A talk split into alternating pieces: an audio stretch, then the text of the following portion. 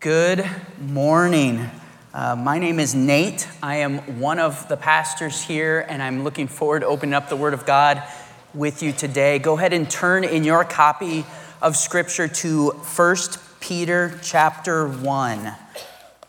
1 Peter chapter 1. We're going to be looking today at verses 22 through 25 in 1 Peter. Uh, as we've seen over the last couple weeks, and hopefully as we continue to see through the rest of this series called Stand Firm, we're seeing that Peter here in 1 Peter is encouraging Christians to stand firm in our faithfulness to Christ uh, in the midst of suffering and persecution by clinging to the hope of eternity.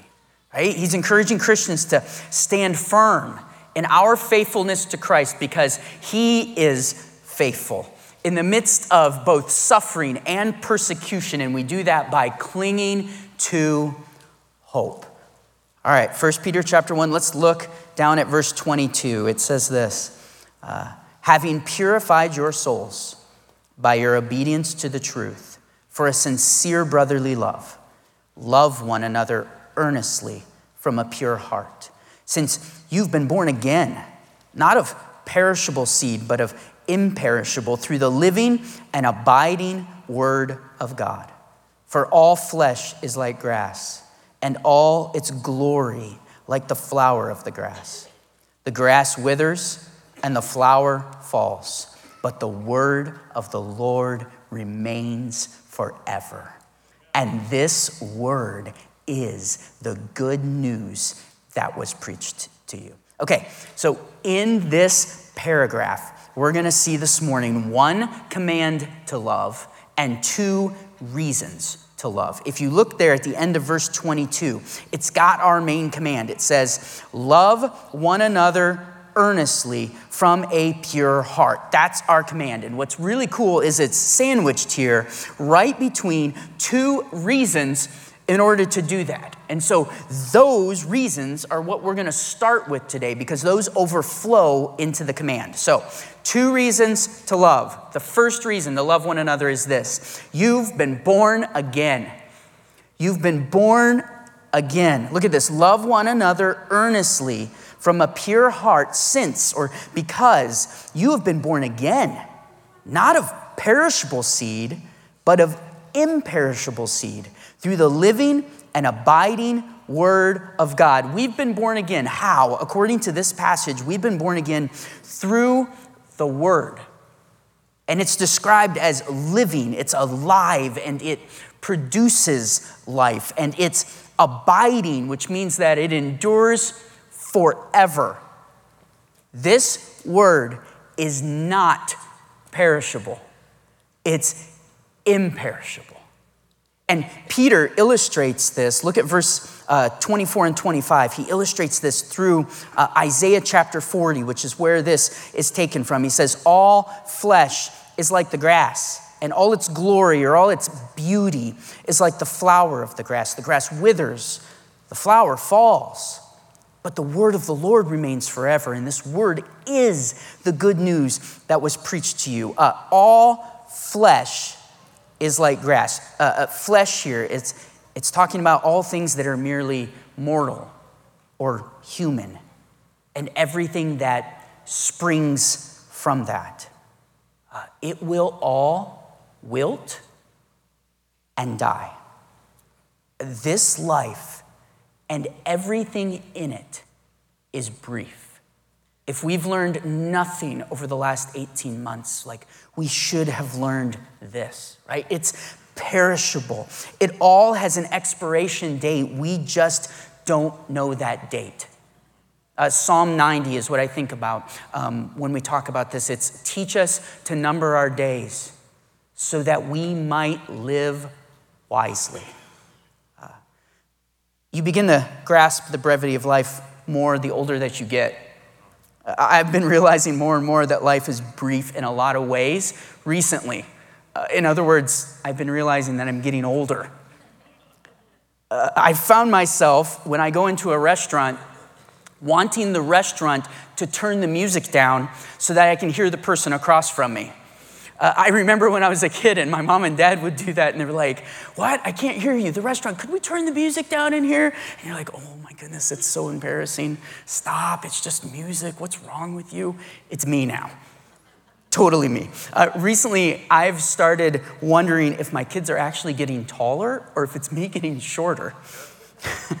uh, the time of day when I have to stop drinking caffeine gets earlier and earlier every single year of my life. I'm down to noon now. Anytime after lunch, if I have caffeine, I'm up all night. Uh, one that Amy has been calling me out on recently is for some unknown reason, I make all kinds of noises when I stand up or sit down. And I was like, I was standing up the other day and I'm like, oh man, oh, oh. And she's like, what's happening right now?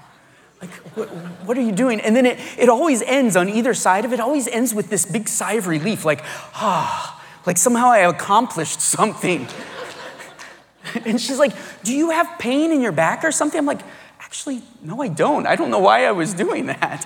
Just make noises. Um, you might be realizing the brevity of life if you find that you're going to the doctor more now than you used to go to the gym.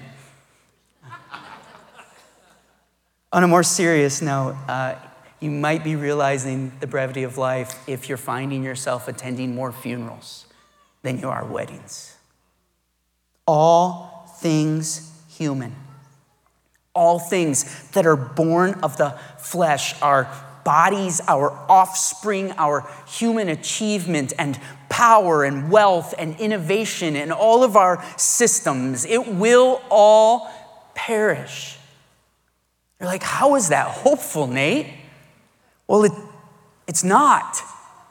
But our hope is not in what is perishable. Our hope is what is in imperishable.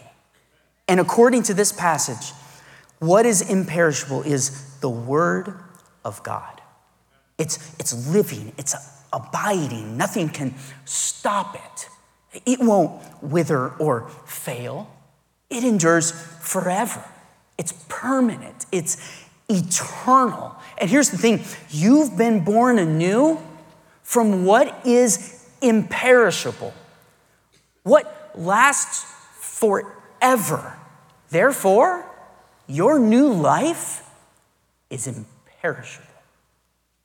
This new life has been born in us, not merely by mortal or human seed, but rather this new life has been born in us. It's been produced in us by the imperishable seed of the Word of God. That's hopeful. What's this word that has beget you? Well, uh, it's the entirety of God's written word. Uh, we know that because here, this quote is from Isaiah chapter 40, the written word of God. Um, but specifically here, this word, this imperishable seed that has produced new life in us, is the good news about Jesus. Look at the end of verse 25. This word is the good news that was preached to you. What is the gospel? Uh, well, the closest explanation of the gospel is from our passage last week. Look at verse 18. It says, You were ransomed from your futile ways, inherited from your forefathers, not with a perishable things like silver and gold, but you've been ransomed with the precious blood of Christ, like that of a lamb without blemish or spot. And he was foreknown before the foundation of the world, but was made manifest in the last times. For what reason? For the sake of you, who through him are believers in God, who raised him from the dead and gave him glory, so that your faith and hope are in God. That's the good news. That is the imperishable seed that has created new life in us. That is the reason that we are born again and will have this new life forever, and it's imperishable. The good news about Jesus Christ. So, summary because we're born again by the living and abiding word, there's hope. And because of that hope, we are free and we are able to sacrificially love one another. Love or hope produces love. First reason to love, you've been born again. Second reason to love one another is this uh, you've been purified by your obedience to the truth. You've been purified by your obedience to the truth. Look again at verse 22. It says, having purified your souls by your obedience to the truth. For a sincere brotherly love, love one another earnestly from a pure heart. You've been purified, you've been washed, you've been made clean, you've been cleansed from your sins. Uh, how? By your obedience to the truth. Obedience. Our part in this is submitting to the gospel. Right? Jesus comes proclaiming, repent and believe the good news. And so we submit to the gospel. The gospel is that Jesus lived, he died, and he rose from the dead for sinners, and we are all that. And God promises that he will save you if you turn from your sins and place your trust in Jesus for salvation. In obedience, then, we turn. We turn from our former ways and we turn to Christ. We repent of that and we place our trust in Him. The proper response to God's truth is obedience, right? So obedience to the truth here, it's it's faith. Like we submit to the good news of Jesus and that results in purified souls by the grace of God. So we've been purified once and for all, and we continue to be sanctified and to grow in Christ's likeness. Therefore, we are free and we are able, by God's power in us, to love one another, even in the midst of suffering and persecution, because we have hope. and hope produces love. Two reasons to love. We've been born again, and we have been purified by our obedience to the truth. In light of these two reasons, uh, in light of this hope, uh, let's, let's return back to this, this main command here in verse 22 love one another.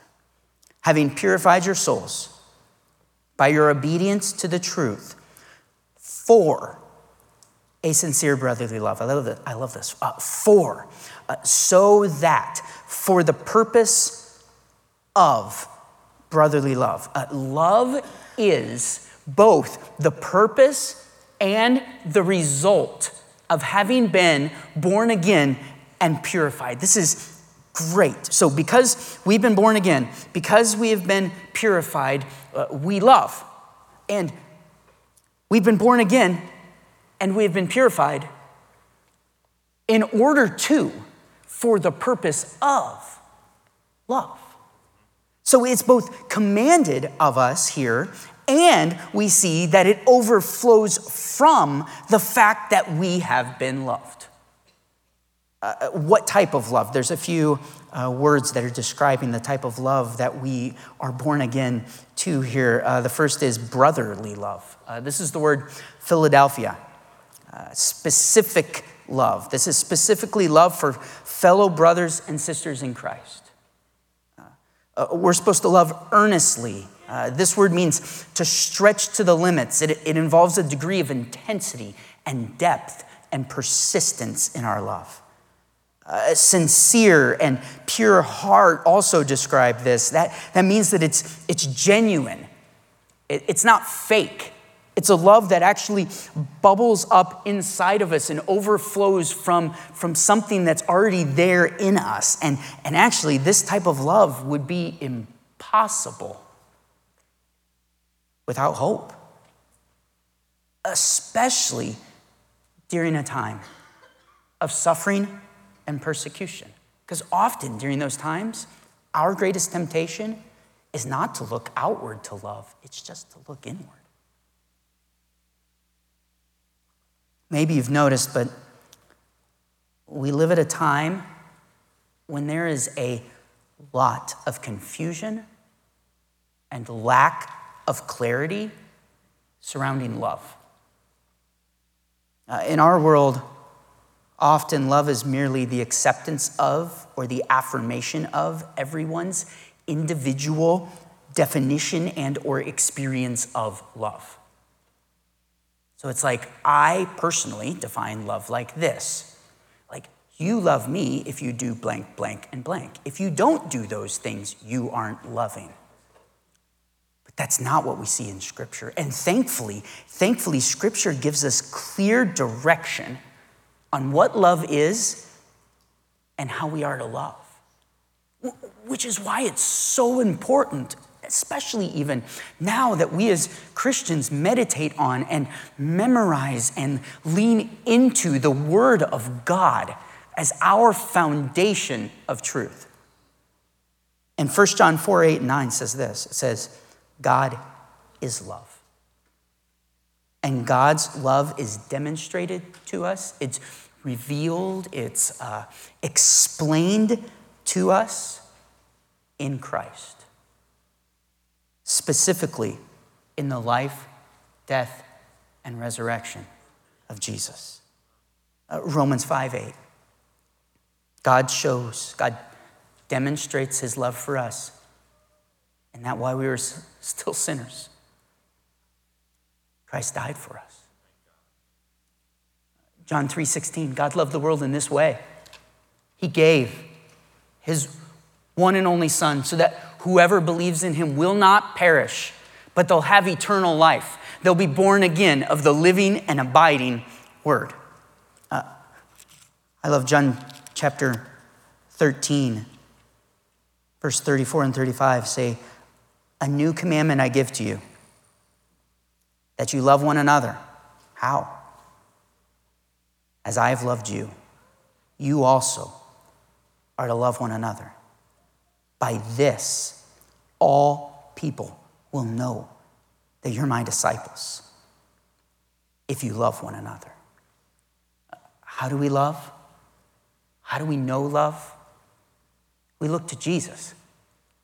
We love like Jesus. We love with the love of God. Uh, do you realize this, this passage in 1 Peter? There, there are others like it throughout the New Testament. There's over 60 one another passages in Scripture. That basically is what they do is they explain Christ's love to us in order to help us know how we should actually love like him. And I, I want to consider a couple of these this morning. So Jesus' example of love involves, involves this. It involves compassion and mercy as he sympathizes with our weaknesses. And and we're called to love in the same way, showing compassion and mercy. Uh, Ephesians 4:32, be kind to one another, tender-hearted, forgiving one another, just as God in Christ has forgiven you. Jesus' example of love involves sacrifice and service in Philippians chapter 2, right? We see he humbled himself and became obedient to the point of death, even death on a cross. And then what's it turn and call us to? It says, humble yourselves and consider others more significant than yourself, like Jesus. Ephesians 5 25, husbands, love your wives. How? Like Christ loved the church. How did he love the church? He gave himself up for her. Jesus' example of love involves relationship. He graciously and patiently calls us into relationship with himself. Uh, I love in Mark chapter 3, we see Jesus calling his disciples to himself. And he says, And he called them to himself so that they would be with him and so that they would go out, be sent out and proclaim the gospel. I love that. Jesus is like, come be with me, come be in relationship with me, learn from me, be equipped by me, and then I'm going to send you out. Highly relational way in which the Lord calls us to be in relationship lovingly with Himself, and we're called to the same depth of relationship as the body of Christ. Uh, 1 Corinthians 12 26 says, If one member of the body of Christ suffers, we all suffer together. If one member of the body is honored, we all, we all rejoice together in relationship. Jesus' example of love also involves truth, right? He, he lovingly speaks truth into our lives. Like just a page over from that John 13 passage, we see Jesus saying, Hey, this, there's one way to be reconciled with the Father. This is the way. I am the way, the truth, and the life. No one comes to the Father but by me. You're like, that's not very loving. Actually, that's the most loving thing he could possibly have said to them. There is one way. There is only one way. I am that way. And he loves in truth. Uh, Peter, actually, the human author of this book of scripture, at one point when he's walking with Jesus, Jesus is like, Hey, I'm going to go to the cross. And Peter says, Nope, not going to happen. Typical Peter fashion. Not going to happen. I won't let it happen. And Jesus rebukes him. He says, Get behind me, Satan. Like, you're not setting your mind on the things of God.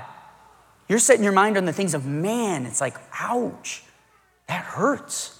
But Jesus was like, the most loving thing for me to do right now is to correct you because you're acting like the devil. and I need to speak truth to you. That's the most loving thing I could do. Think of it this way Imagine if you had a friend who's out on their morning jog, if you're into that kind of thing. He's out on his morning jog, and you have some perspective and you're watching what's happening, and you can see what he can't. And he's actually running directly towards a cliff that he hasn't been able to see. And you know, if he keeps running, if he keeps on this path, if he keeps going this direction, he's gonna fall off the end of this cliff to his death.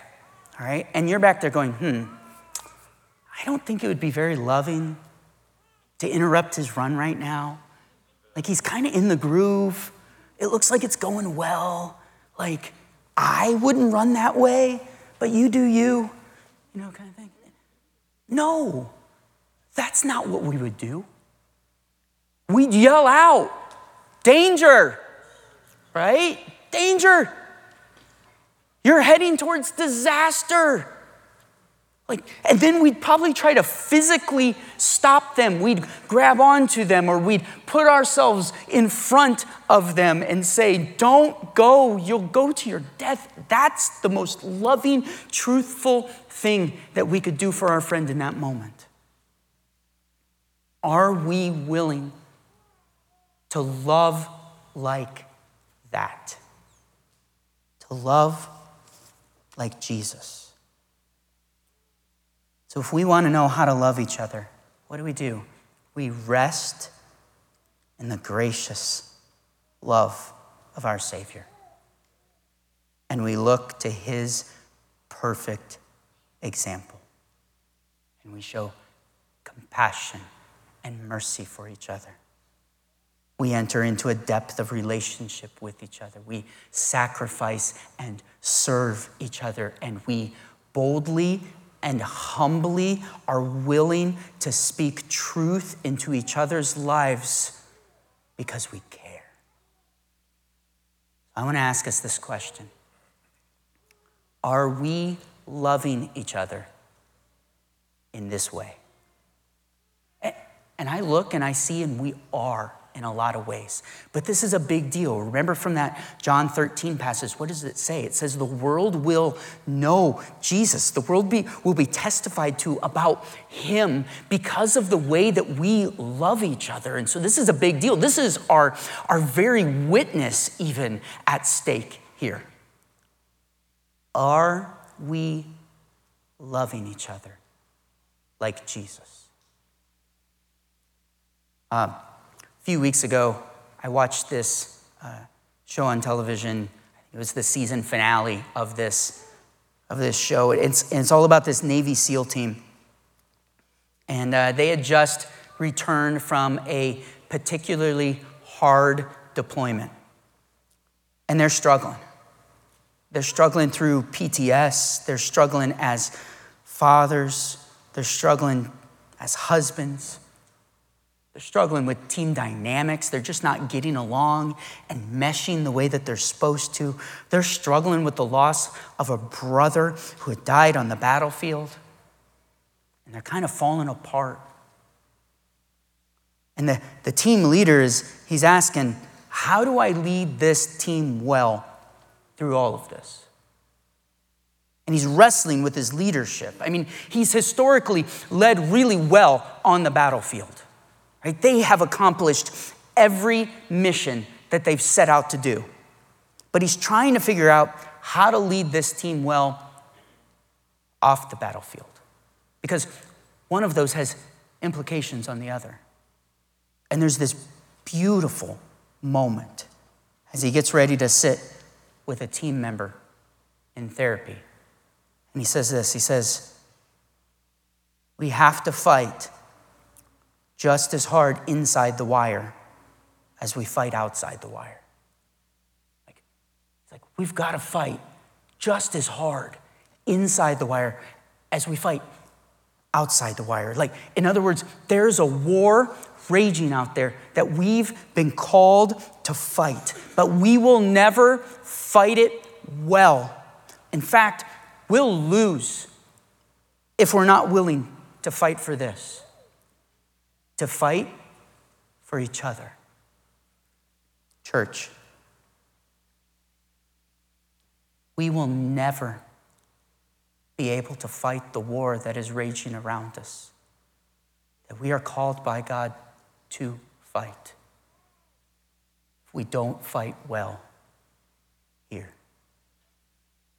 we will never love in the way that we are called to love in the world if we don't first love here. Uh, with our kids, we always say this a lot. We're like, hey, remember, when you go through life, a lot of relationships are going to come and go. Okay? But here's what you need to remember this one stays, right? We're family. Like, we're blood. This stands firm. Church, we're family. We're blood. And not, we are not connected through merely mortal blood. We are connected through the precious blood of Jesus Christ. We are bound together by Him. We're closer than what any human relationship should be. Why? We are eternal eternally and forever family, the bride of Christ. Therefore, we love each other. Why? Because we've been born again. And we have been purified through obedience to the living and abiding Word of God. And because of that, there is hope. And so we are free and we are able to love each other by God's power and God's presence in us and among us, even in the midst of suffering and persecution. And I would say, especially in the midst of suffering and persecution. Stand firm. Hope produces love. Now, we're going to do something here to end. We're going to put this into practice, all right? Uh, we live in a noisy world. And so there are good times for us to just be quiet with the Lord. So I'm going to ask of you two things. First, we're going to take five minutes and we're just going to be in the quiet. Just you by yourself with the Lord right here amongst family. And here's what we're going to do we're going to pray for each other. We're going to do the most loving thing that we could possibly do for each other, and that is cry out to our Father on each other's behalf. So, as we go into this time of quiet, think of someone in our faith family. In fact, maybe it might even be better just to say, Lord, bring someone to mind in our faith family. And then here's what you're going to do you're going to pray for them for these five minutes. Maybe, maybe you've got a beef with this person, and maybe you need to spend this five minutes repenting and asking God to forgive you for your heart posture to them. Maybe there's something going on in their life that you know they need prayer for. Maybe the Lord brought this person to mind and you're not sure how to pray for them, so you're to pray for all kinds of stuff for this person over the next five minutes. But we want to labor for each other at the throne of grace. Okay? Second thing that I'd love us to do, uh, you'll know when those five minutes are up because the worship team will come up and they will lead us in our closing song. But after that, after we head out today, here's what I'd love you to do. If you see that person, I would love for you to express outwardly what you have just done on their behalf, whether that's a hug, a fist bump, whatever you're comfortable with, whether or not you see them and you just point at them you're just like, I got you. And they're gonna know then in that minute that you are doing the most loving thing possible for them You're going before the Father on their behalf. So let's start this morning by loving each other well, and let's start with just five minutes with Him right now.